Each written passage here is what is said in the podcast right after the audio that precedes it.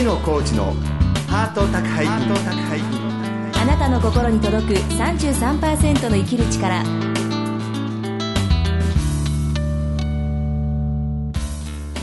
ご機嫌いかがですか？作家の月野コーチです。松井宏恵です。月野コーチのハート宅配便。今週も番組をお聞きのあなたに33%の生きる力をお届けします。皆さん聞いてください。あのこのね収録が始まる前に、はい。月野さん私にすごくこうなんかいいこと言ってくれましたよね、うんまた放送で言おうよ。僕だったら言わせると。いやーひろえさんえとっても可愛いですねつって。若々しいですよと。私ね。可愛いよって言いました、ね、いやそうやって言われて、はい。結構なんか嬉しくて今顔がポッとしてるんですけど、ほうほうほでも月野さんと出会ったのってもう今からもう何10年？9年？うまあ約10年前。そうでしょ？その時から結構私のことタイプですよね。ひろえさんはファン。自分で言ってんだって感じだけど。ね。本当そう。ね？でも貢献してますよファンだって。ねで変わらずに言い続けてくれますよね。うんうん好えどこが好きなの私のいやなんかこうお母さんみたいな。感じで可愛い感じで。待って。あの奥様にもなんかお母さん像を求めてるじゃないですか。そうですね。ね私もなんかコージちゃんとかこうに言った方がいいってことなのそうですね。私の求めるものを与えてくれるかと思って。えでもねそれやめた方がいいかも。あそうですか優しいお母さんをイメージしない方がいいと思うよ。あそうですか。多分ね一緒になったらねコージーとかって靴下脱ぎっぱなしじゃないとかちゃんと洗濯ば持ってってとか結構言うよと優しく言ってください。なんでなんで可愛いって褒めたらそこからそこに そこまで話が行くんですか？そうだよね、うん。いやでもねあはいはのさっきディレクターも言ってたんですけど、はいはい。なんかこう人を褒めるっていうことは大事みたいですよ。あそうですか、んうん。うん。まあね、うん。やっぱり、まあん。胸の中で思ったら、ええ。あひろえさん可愛いなと思って黙ってなくて、はい。はい可愛いですよってねあの言うことは大事ですよ、ねお俺も褒めてくださいなんか。いや今日もいい感じで頭が頭がなんですか？あの艶やかな。そういうこと全然嬉しくないですけどそれ。いやでも今日のねこうシャツもねはあのストライプで。とってもこうあのブルーのところにうん。ピンクのストライプが入ってるのがまた差し色っぽくていいですね。差し色っぽくて いや大事なんですよこういう差し色のこう感じがね。はあはあストライプ爽やかじゃないですか。そうですか、ええ。なんかなんかもう。ちょっともし嬉しそうに言ってよ。なんか無理に言ってるような。なんかそんなことい。やありがとうございます、ええ。ひろえさんもボーダーでね,、ええ。そうボーダー横ボーダーで、ええ。横ボーダー縦ボーダーで褒め合ってこれからじゃあもうこのオープニングただひたすら2人で褒め合うっていうもうお互いにね10年過ぎました、そうですね。もう40男50男になりますけど、ええはいはい。はい40、50と褒め合って、これからもそのままで傷を舐め合ってええいきましょうか、そうね。はい、そんなことで。なんか聞いてる皆さんは辛いオープニングでしたね、今回はね。本当すいません。はい。はい、そんなことで今週も30分間最後までお楽しみください。月の工事のハート宅配便あなたの心に届く33%の生きる力。この番組は全国15局のコミュニティ FM とインターネットラジオ局オールニートニッポンを通じてここ新潟市からお届けします。月のコーチのハート宅配便。あなたの心に届く33%の生きる力。様々な人生体験を乗り越えてきた女性サバイバーに毎週お話を伺っています。今週は先週に続きイラストレーター松井夏樹さんが登場します。松井夏樹さんですが、はい。1960年東京生まれ、17歳から同人雑誌活動を開始しました。ライター、漫画家、企画、編集など、いろいろな出版の仕事を得られています。はいえー1994年に、えーご自身のね、お子さん生まれた体験を、ええイラストエッセイと、はいに書かれました、笑う出産が60万部の大ベストセラーになりました。現在はですね、えー占い師としても活動をなさっています。はい。それでは松井夏樹さんへのインタビュー、えー今回が最終回となります。どうぞお聞きください。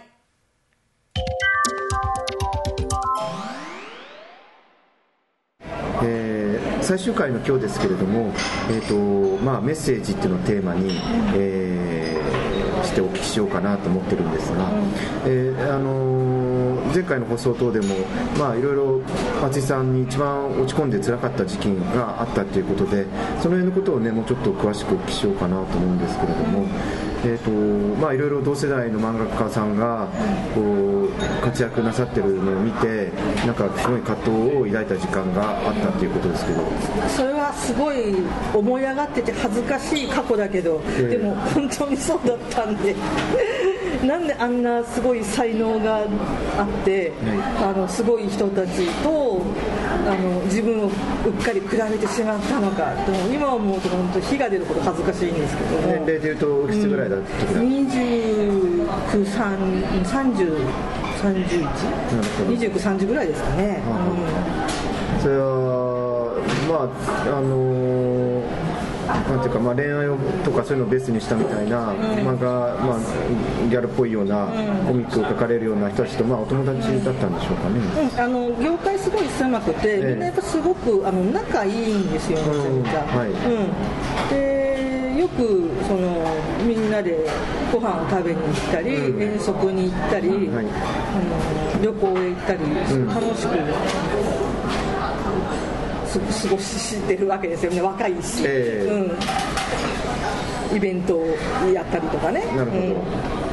それで結構まあじゃあ,、あの女子系漫画家としてある意味一括りにされる時もまあ、あったわけでしょうかね。そうですね、あのしうん。週刊誌おじさん週刊誌で、なんかこう、えー取材に来てで、そこにエッチものを書く女子漫画家でこううん紹介されたりとか、そうなんかその、くくりにされてて、でもみんなは素晴らしいその作品を書いて、ガンガンやってんのに、私はなんか、半端で何もしてないわっていうコンプレックス。なんか私の頭の中で、内田茂樹さん桜沢絵里香さん岡崎京子さんとか、まあ、その辺なんでしょうかね、うん。ですね。なんでそこに私が入ってるのか今ではさっぱりわからない。まあ私今聞いたらじゃあ、まあ、そもそもジャンルがね、違うよって感じもしますでもおじさん週刊誌はねなんかそれ来ちゃうんですよ。なるほど、まあ女の子で漫画描いてるからまあそんなような なるほど。でなんでとかって思いながらそれでなんかあの地方のテレビ局に呼ばれていってうん、なんかそのコーナーができてたりとか。なんで女子系漫画家で。そうすると女子そう女子系漫画家で。でも書いてないじゃないですか私正直。そのでちょっとエッチエッチベースにしてるみたいな,、なぐらいで。言い方。かわ代わりに伊佐山素子が出ていけっていうそれぐらい伊佐山が代わりに行けばいいんだよとか。なるほどね、でなんかすっかりその精神的に勘違いしてでやっぱり仕事をすごいあの高校生だから10代の若いところからずっとこう続けていって、それでまあ245ぐらいの時はまだあの他の何を何の仕事をしても楽しくてしょうがない、面白いっていう感じでこうインタビューをややるなりなんなりでわーっとやっていたんだけどただもう30になった時に何もなかったと。うん。でそれが普通のあの当時の女子と同じ感じですよ、あうん。仕事をした、旅行にも行った友達もいる、遊んでる貯金もちょっとだけある。でも何もないわそれから私この仕事どうすんの、あの結婚どうすんの？子供を産む？のあの家庭をどうすんの？みたいなね。あら何もないわってでも今の仕事あ今の生活のパターンみたいなのって捨てられないしどういうふうに変えていいのかもわからないししかもその何か書けばあのすごいの書いちゃえばいいは一発抜けられるのかもしれないけどそんなの書く書けないしどうすんのっていう、うん、それがなんかボツンときてズーンときて。結構調子悪くなってきて調子悪かったです具ね体的にはどんなふうに？もうとりあえず道歩いてると涙が止まんない。はは歩きながら。歩きながらだらだらと。で今だったらほら花花粉症がとかっていう感じで 当時もそういうのないし。気が狂った。なんか中年の女が歩いてるってそれだけなんで。歩きながら歩きながら泣いてる。止まらないわけ。です止まんないんですよ。でも途中でめまいめまいとか吐き気とかしちゃうからこうちょっと端によってお親をえずくみたいな。そうです自家中毒ですね。それからあの夜寝れない。寝れない。で寝れないんでまあお酒をこう飲んでそれでこう胃がまた気持ち悪くなってえずく。悪循環ですね。悪循環ですね。であとあのパニック障害がやっぱりあって、でそれがやっぱり一番辛かったかな。それ過呼吸みたいになるんですけどどういう？過呼吸みたいになって、うん。あれはちょっとそうちょっと思い出すのはごめんなさい。嫌ああの、うん。特にあのあんまりかあのねそういうのありますから、はい、それでちょっと、あのまあ、で病院へ行きます。病院に行きプロが私大好きなので、まあ、病気になったら病院行くっていうのはすごく大事なんはい。で、で割とそうやってキャッチャー遊ぶ友達もいるし、あの家族も仲がいいし、はい。うんんたちにももう私キャリアが、はい。あの17から働いてるので長いですしやっぱりそのなんかそういう本当の抱えてるしんどいんです辛いんですっていうことを相談したらいろいろ言う相手が全然いない。ああそれあそういうことはやっぱ話しにくいことですよね、うん。それはねなんか非常に溜まっていくわけですよ。気持ちの中で。ででそれをこう吐露してだらだら泣いてもあの一定時間その診療所でカウンセリングしてる間はいろんなもう人に絶対言えないようなことを全部こう打ち明けてだらだら泣いていい時間。でそれそれですごい良かったそのプロの医療者、うんまあ、とりあえずね、あのああいう人たちは守秘義務がありますから、黙っててくれる、そうそうそうそれはやっぱり、でもいろんなお医者さんがいるけど、どうどうですか、あのほとんどが一応全部聞いて、はい。そうか大変だよね。じゃあこの薬出しとくからっていう感じで終わりなんですよ、はい。まあ、薬もらえれば、まあ、いいいいしその一応好きなことを言わせてくれて泣いても OK なんでいいんですけどうん。一、人だけすごいやっぱりいいお医者さんがいて、はい。その人だけはその現状の問題点をこう全部あの洗い出してでそれは全部あの自分が手放せない無理だと思ってるだけで手放しても平気なんだよっていうのをその私の話の中からだって手放しても貯金これだけあるでしょとかね手放してもこれだけ頼頼れる人がいるんでしょとかだってそのそれを今やめちゃったって今なんか30だからあのまだ取り戻せるよみたいな感じで思ってこう全部きれいに整理してくれる。あお医者さんがいて。あそれはいいお医者さん、うん、でそれで割とだいぶあ楽になりつつはあったんですね。問題を結構整理してくれる、うん。ただやっぱそのその荒れた自分のその状態っていうのはあのすぐにちゃんと元には戻らないので一回全部やっぱりぶっ壊さなきゃいけないわけなんです、で思春期だったらそれはブレる。不良の仲間に入ったりとか。ね。そうそうそう。学校行かないでちょっとお家にこもったりとか。でも私あの一応社会人でいくつか締め切りも抱えていて、あの責任みたいなのもあったのでその売れ方があの遊び回るっていう売れ方をして。うんなふうになったわけですね。かで明日は九州、あうん来週は北海道みたいなその合間にそのせ日本中をこう巡る、あのー奥様雑誌の取材記事みたいな仕事をこう入れつつ、うんなんか具合悪いくせに働いてるんだよっていう。それが、まあ、グレーグレーだったんですね、グレーだったね。全国放浪。の。まあ、半分は仕事で、はいはいあっち行ってこっち行って、はい。もう自分の部屋にはもう入らないみたいな。ああで飛び飛び回って。飛び回って。でその一環ンドにじゃあ、えー、とインド行きましたか？で来来週インド行くわみたいな感じで持ってインド行って、ははうん、それで、えー、と結婚して人人生子供が生まれて人生がバーンと変わりましたっていう感じで、今振り返ってみて、どうでした、まあ、それ、今までの人生の中で一番辛い時だったんでしょうか、どうなんですかうん、ね、今までの、ね、人生でね一番辛かったのはね、はい。えー、と離婚の後。離婚の離婚が本当に辛くてね今まだ辛い。今も辛い、うん。それは何年ぐらいえー、と母が死んだ時だから2002年ぐらいですね。うん、あのだからあの愛は面倒くさいっていうその笑う裏笑う出産みたいな、はいはい。笑う出産はその要するに子供が生まれて家族ができてハッピーという面から見て書いた本なんですけれど、えー愛は面倒くさいはでもこういう面倒くさい人と人が一緒になるということとかその血筋をつなげていくっていうのは面倒くさいことがあるよみたいな裏からこう書いた本なんだけどそれを書き終わった途端に私がわあ面白い面白いこう興味がある好奇心があると思っていろいろ頑張って書いたことってちっとも自分の好きな人たちなんて幸せにしないんだなと思ってそれでなんか書けなくなっちゃったんです一切もね。あそうですうん離婚なさった後そうそう。でその時にまあ占いの勉強してたんでああじゃあ占い師やろうと思ってもう自分の話はいいや。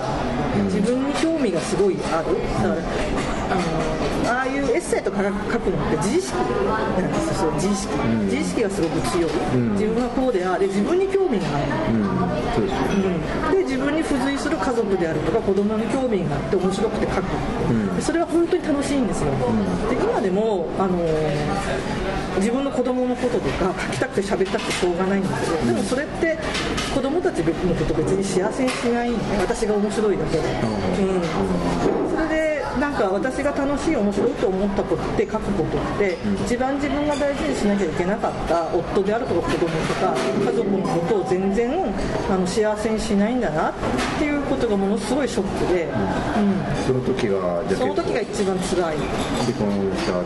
あと延々辛くて今もう2011年。はいはい9年、えー、9年。9年？2011年そうですね2年から9年うん結構今も若干引きずってる感じ今今もだから自分のことを書けないんですよね、うん、だからそのリハビリみたいな感じで途中その子供たちのご飯の話であるとか、小学生の話みたいなのを PTA の話 PTA はねだから、えー、と自分のことは書いてないんですよ、うん周りの話を継ぎはぎして構成して書いてるので、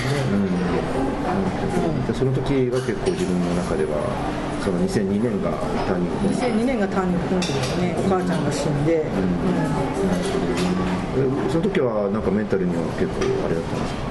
それはもう一回やっぱりほらあの落ち込んでるの分かってるから、これはもう落ち込んで当たり前なんだと思って、うんただもちろんあの離婚なさることは残念ですけど、まああの現実に日本でもね4組に1人だか5組に1人だかがお統計できましたね。まあ離婚離婚するから、ほらね、お聞きになってる方でもいろんな局面に立たれる方がいて、生き方としては、あのまあ、パートナーシップがあれば、パートナーシップ解消することも全く間違ってることではないんで、うん、でもやっぱその、離婚芸人が私が仕事が面白くて働けば働くほど、えー、と相方がの げだんだん元気なくなっていって鬱になって引きこもっちゃうっていうそういうだったら私が離れればいい,、ね、いいんだよねって言って別れた途端に相手すごいやっぱり元気になった。あ元気になりました、うん。びっくりするぐらい元気になって。今はどんな今はね、なんだろう、知らない、ああ。の NPO みたいなところで子供のキャンプの、なんだろう、世話人みたいなのをして、あとは派遣で、えー、とキッチン、キッチン、キッチンの取り付け、うん。とか、そういう内装工事みたいなのをやってる。あとは写真を撮りに、ん。あの外国にいろいろ行っているっていうのをなんか3本柱でものすごい元気に。なるほど、うん、だからその内装の仕事でお金を稼いで、えー、とお休みの時間は NPO で子供たちを山に連れてってそれでその昔からその写真関係の友達のあなんだろう関係の人からちょっとその頼まれて、えー資料用の写真を海外で撮ってくるまあそんなことを踏まえて今やあの中野ブロードウェイで、あの中占いのお店を中野トナカイ、えーをもうたくさんの占い師の方を取りまとめていらっしゃるという、ねあのお立場で、まあ、いろんなことがあって、えー松井さんの人生ですけど、まあ、あの私も含めてですけれどもリスナーの方々いろいろえーな葛藤を抱えて生きてきたわけですけどそういった方々に何かお声掛けするっていうか伝えたいことっていうと松井夏樹さんの中ではどのようなことがあるでしょうか？え私はあのすごい怠け者なんで、あのあんまり努力も全然してないんですよ、はい。だからそれでみんなもいいんじゃないかなっていうふうに思ってます、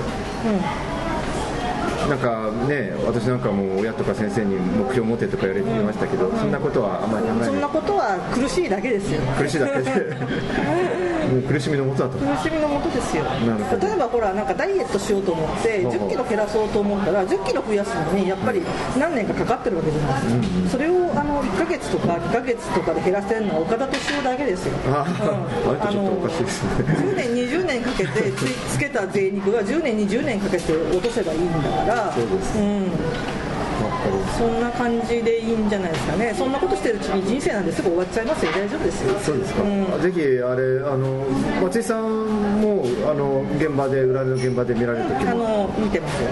ホームページ中野と中井さんで検索する検と索すると出てきます。スケジュールがバーッと出てきます。ぜひぜひね。遊びに来てください。遊びにね。ただね私高いんですよ先生だから。先生高いです先生高いですよ。先生高いです私を安くしちゃうとあの他の人があの大変になっちゃうので皆さんに適正な価格であのお金をちゃんといただくために先生は高いです。ごめんなさい。先生はでも松井さんほどの人に見たら高くないですよ。低価格と言っていいくらいですでもねどちらかというとあのどちらかというと鑑定よりもあの教室というか教える方が好きなんだね。なるほど。占いの先生のあの講習っていうかそういうのもね私ちらっと拝見しましたけどこれからいろいろ人生選択をしてね占いの道とか。占いね、えっとあんまりお金にならないんですね、うん。ただあのいろいろ物事をさっき精神科の先生が整理してくれたよって言ったじゃないですか、はい。あれがまさにできるんですよ自分で。あ、うん。自分で自分のことが。そのことを整理する、で占いの勉強分のことに夢中じゃなくて済むのね。ちょっとその自分もみんなの中の一部っていう風にちょっと引いてみる訓練がすごくできるんですよ。だから悩んでいる自分がいたら悩んでいる自分を見ている自分っていうのを考えないと占いってできないんであのそういう意味では心落ち着くだってすごい感情的な人間だったんだけどあの占いの勉強を始めてから落ち着きが出てきました。人の人生と関わ関わって相手のことも整理して考えるとう。おのずと自分のことも整理そうそうそうそう。それはでもいいあの生きるヒントですね、あの生きづらい人は占いを勉強せよと。これでも冗談じゃなくて本当に勉強すると,、勉強すると自分自身も生きやすくなりますと、うん。だから一つの物事に出会った時に、人によって考え方とか見方っていろんなパターンがあるんだなってそのパターンを覚えましょうっていうのが一番なので、うわかりました、はい。ということで、はい。えーあの4回にわたって、はい。あの大ファンの松井さんにお話を聞いてん、大ファンなんですね。鼻で笑っちゃった。あらであら歯は洗わないでください。ありがとうございます。こんな話良かったんでしょうか。ありがとうございました。全く素晴らしいです。ありがとうございます。は月野コーチのハート宅配便あなたの心に届く33%の生きる力ハート宅配便今週も私月野コーチと。松井博恵がお送りしています。月野さん。はあ。の松井さんのねあうんインタビューを、はいはい。まあ、聞きながら、ええ。ニヤニヤニヤニヤっていうかこう楽しそうにしてらっしゃいましたよあねーそのまああの後ろご苦労なさった話は目にしましたけど、うんはいはい。同時にまあいろいろ漫画家の方々の交流みたいな話がうん出て、これはまあね私はやっぱ80年代が青春なんで、はい。80年代まあ今もそういうジャンルあると思いますけど、うんあの女の子のラブリーエッジ漫画家っていう あ 時代がありまして、ええ。内田真菊さんとか、はい。まあ、あのインタビューの中でも触れてましたけどうん。ね桜田絵里香さん、岡崎京子さん、あはい。伊佐山素子さんって名前も出ましたけどあ私はまあ当時そういう漫画をね、ええ。よく読んだ世代なんで、はいはいはい。話自体がすごく面白かったですね。あ へね。えでもあの月野さんは松井さんの本当に大ファンだったっもうすてごいファンでしたね。ねえ。どんなところがこう松井さんのあ、あのね、うん。あのーエッセイ漫画で、うん。あの、ご自身の日常なんかを、ええ。こう、ユーモアを交えてこう書くんですけど、うんあのーそういうジャンルが当時はなかったから、すごい新鮮な感じがしました。で、絵が、まあ、下手、下手とは言いませんけど、まあでも当時ね、80年代に下手馬っていうジャンルがあって、下手馬。うん。その、まあでもその中に入ると思いますけど、うん。あの、ちょっと白っぽっぽい味のあるええ。絵を下手馬って言ったんですけど、はい。そういう感じもまたね、うん。新鮮でしたね、当時。なるほどね、うん。はい。でまたその下手馬っていうかね、そんな感じがまた松井さんの、まあ、生き方っていうかそこにも出てるのかもしれないですよね。そうですね。あの、すごく、今日の、今回のインタビュー私すごく良かったですけれども、ええあの、本当に努力しなくてもいい、うん。目標は苦しみのもと、ええ。とおっしゃいましたけど、ね、これ普通の人は努力せよとか目標持てよとか世の中の人いますけうん。ど、でもそのぐらい言ってもらうとすごくね、ええ。あの、私としてもほっとできるっていうか、はい。ね、そんな感じはすごくしましたけれどもえね。え。そうですね、はい。また占いに携わってるのも人の人生を知る上でってことですか？ね、そういう人生整理にね、はい。あの、いいってことで、ねまあ、生きづらい人は占占いせよ、ね、いいんじゃないですかね、勉強してね。うん。あのーそうすると頭はね、すっきりするんなら、目標を持たずに、えー手を抜きつつ、はい。占いの勉強をせよと。なるほど。まあ、これは一つでも生きるの楽になるかもしれないので、うん。そうですね。ぜひぜひ皆さんもね、はい。チャレンジしてみてください。はい。ハート宅配便ですが、来週からですね、えー我が家の母は病気です、著者、えー漫画家の中村ゆりさんのインタビューをお届けします。はい。どうぞお楽しみに。番組では皆さんからのお便りをお待ちしています。気軽に送ってください。メールアドレスはメールアットマークハート 33.com 番組のツイッターアカウントはハート33です。それではまた来週、お相手は月野浩二と、松井宏恵でした。月の工事のハート宅配便。あなたの心に届く33%の生きる力。この番組は全国15局のコミュニティ FM とインターネットラジオ局オールニートニッポンを通じてお届けしました